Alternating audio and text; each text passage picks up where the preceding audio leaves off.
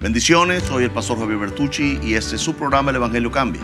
Hoy vamos a empezar a tratar el tema titulado Humildad y Obediencia bajo la serie La Revelación de Jesús. ¿De qué trata básicamente el éxito de Jesús en su ministerio? Algunos podrían decir que su éxito se estableció en el poder algunos pueden decir que su éxito se basó en la oración o en el ayuno, pero quiero explicarle que aunque todas estas disciplinas son muy importantes en la vida del creyente, no es la base de lo que Dios usa o escoge para levantar el ministerio de alguien o el servicio a Dios de alguien. Si vamos a la Biblia vamos a hallar que Jesús en su primera aparición que hace, pública, masiva, no lo hace en un milagro, o no lo hace levantando un muerto, o no lo hace levantando un paralítico. Lo hace en medio de un acto extremo de obediencia. ¿Por qué extremo de obediencia? Porque el bautismo para perdón de pecados que se hacía en el Jordán por medio de Juan el Bautista era definitivamente la aceptación del que se bautizaba pública de que era un pecador o de que había cometido un pecado. Ahora, teniendo en esto muy claro, entonces Jesús, porque necesitaba cumplir toda justicia, como lo dijo Juan, va y se bautiza. Usted imagina un poco qué se dijo de Jesús cuando antes se había hablado que sería esto y aquello y lo ven entrando al Jordán para bautizarse para perdón de pecados. ¿Sabe lo que ocurrió aquel día con su reputación? ¿Sabe lo que chismearon y cuchichearon todas las personas que estaban alrededor del Jordán, que eran miles? que este hombre que entraba al río no era un santo, que este hombre que estaba entraba al río tenía algo escondido, pero Jesús no lo hizo por la gente. Jesús entró en obediencia absoluta al Padre a bautizarse porque él era obediente no porque alguien iba a decir algo o alguien iba a hacer algo, sino porque él era obediente de manera absoluta a su Padre. Entonces, Jesús usó la obediencia como el arma más poderosa para mover el cielo a su favor. Preste atención al mensaje. El mayor acto de obediencia, en mi opinión, que hizo Jesús antes de morir en la cruz. Y fue que un hombre santo y sin pecado, por 30 años había vivido apartado del mal, perfecto, recto, temoroso de Dios. Y que 30 años de testimonio impecable para toda esa ciudad, hermanos, madre y padre, fueran tirados al piso por un acto de obediencia. Y yo pregunto, ¿cuántos estamos dispuestos a poner en riesgo nuestra reputación, nuestro dinero, nuestra comodidad, aún nuestra seguridad personal?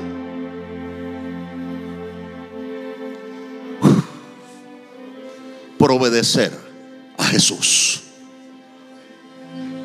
Porque mi Biblia registra que el cielo no se abrió con 40 días de ayuno, ni el cielo se abrió orando 10 horas al día. El cielo se abrió cuando este hombre, todo hombre, hizo que todo lo que era y lo que había hecho por 30 años, apartándose del pecado de manera absoluta y siendo un santo de manera absoluta, se cayera al piso por obedecer al Padre cuando fue y apareció para bautizarse en el Jordán. Porque en el Jordán no se bautizaban los santos. En el Jordán nunca Juan el Bautista se había bautizado. Porque Juan el Bautista era un hombre santo. Y como era un hombre santo, no necesitaba el bautismo para el perdón de pecados.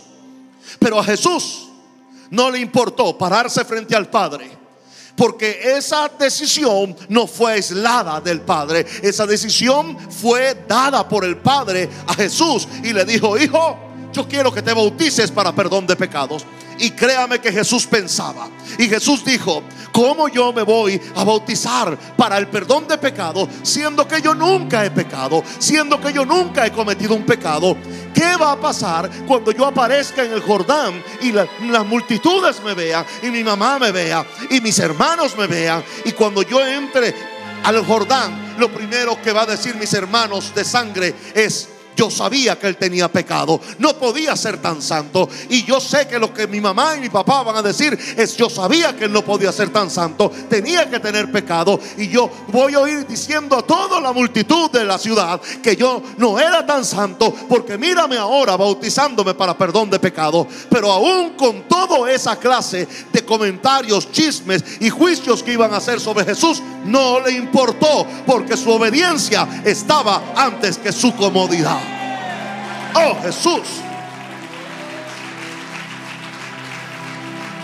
Te damos toda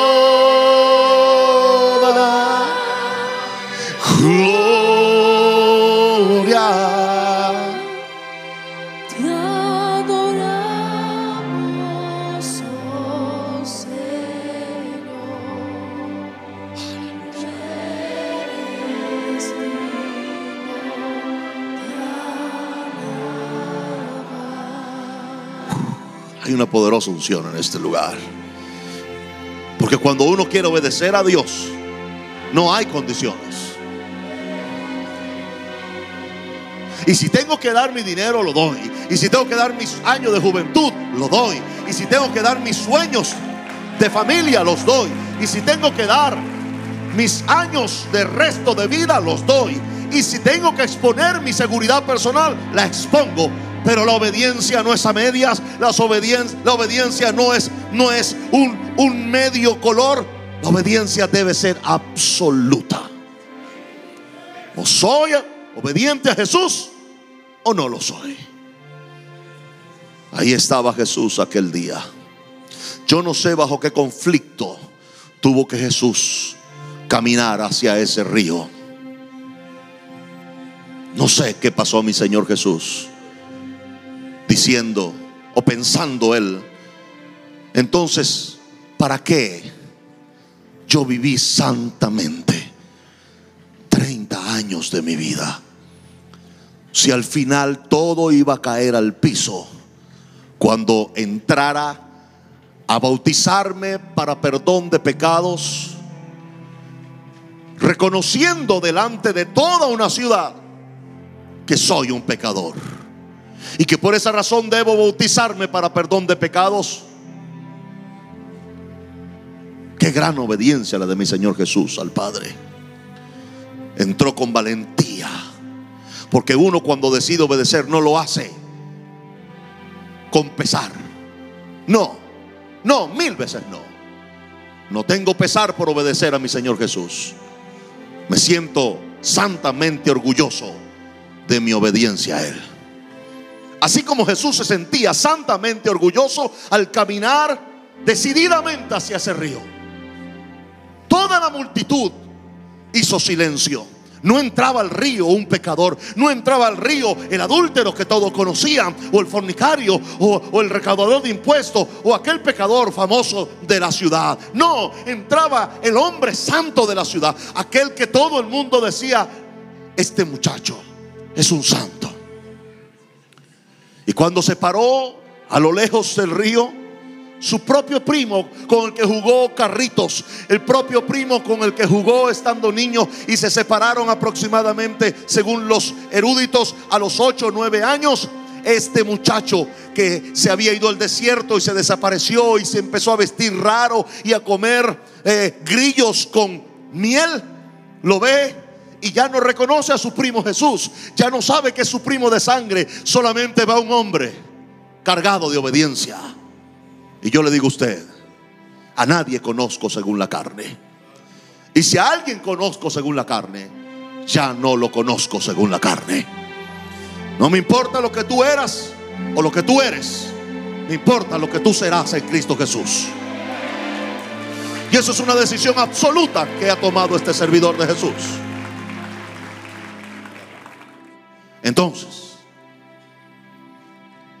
Juan ve a lo lejos, no al primo, ve a un hombre caminando que viene hacia él y hace, y hace un comentario que usted no lo logra entender porque parece una simple revelación de Juan. Pero no solamente la revelación de Juan, sino que él tiene la revelación y se da cuenta que ese hombre que viene caminando viene para ser bautizado por perdón de pecados. Y Juan no puede entender como un hombre santo que viene caminando, que es tan santo que el Espíritu Santo le dice a Juan, he aquí el Cordero que quita el pecado del mundo, viene para ser bautizado por mí, para ser perdonado por pecado. El mismo Juan dice, no entiendo esto, como un santo que quita el pecado del mundo puede venir a ser bautizado para perdón de pecados, porque este no tiene pecado.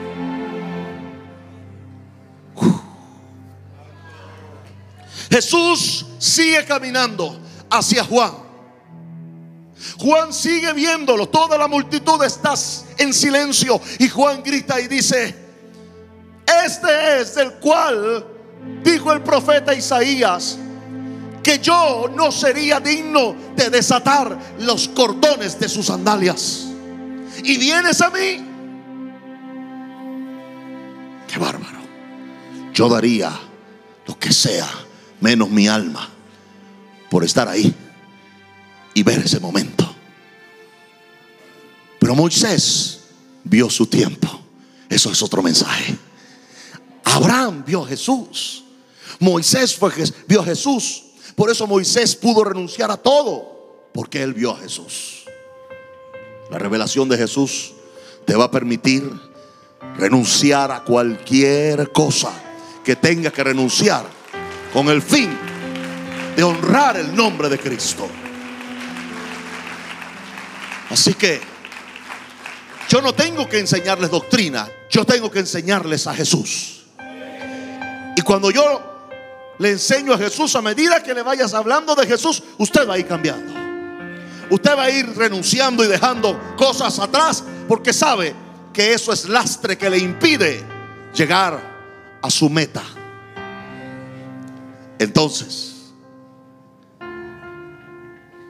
Jesús se para frente a Juan. Y en ese momento, el máximo nivel de obediencia, un hombre, no el Hijo de Dios, no, no, no, no, un hombre bautiza al Hijo de Dios. Ya no hablamos entonces de obediencia Ahora hablamos de humildad. Oh, Padre Santo. Si usted no lo bendice este mensaje, a mí me cambia la vida.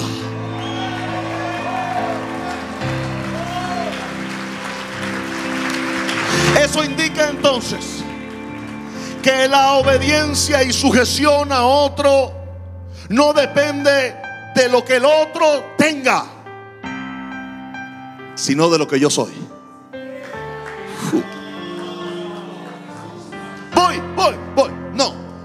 Mi sujeción en humildad. O mi acto de humildad, por eso siempre mantendré que los actos más grandes de un hombre no son sus actos de grandeza. Los actos más grandes de un hombre son sus actos de humildad. ¿Quiere ser grande? Sea humilde. ¿Quiere ser pequeño, insignificante y miserable? Sea arrogante.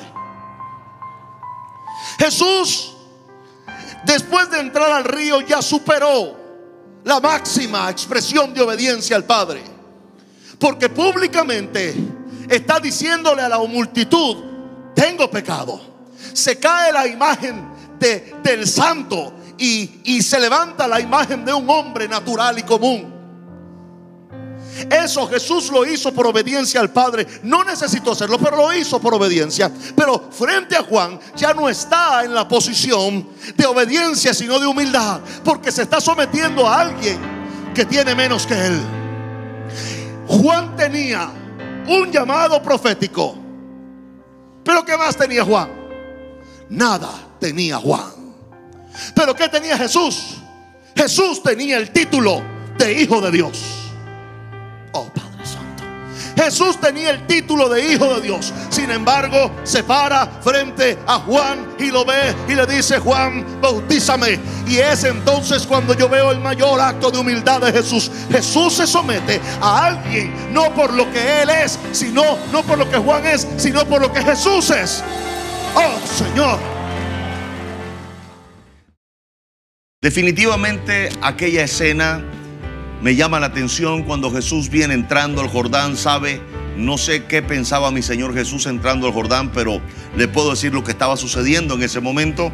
Jesús estaba dejando atrás toda su reputación de santidad a un lado por, por hacer un acto absoluto de obediencia al Padre, puesto que cuando llega a Juan, Juan le dice, yo no soy digno de desatar los cordones de tus sandalias, pero Jesús le reprende y le dice, deja ya y bautízame porque es necesario que cumplamos toda justicia.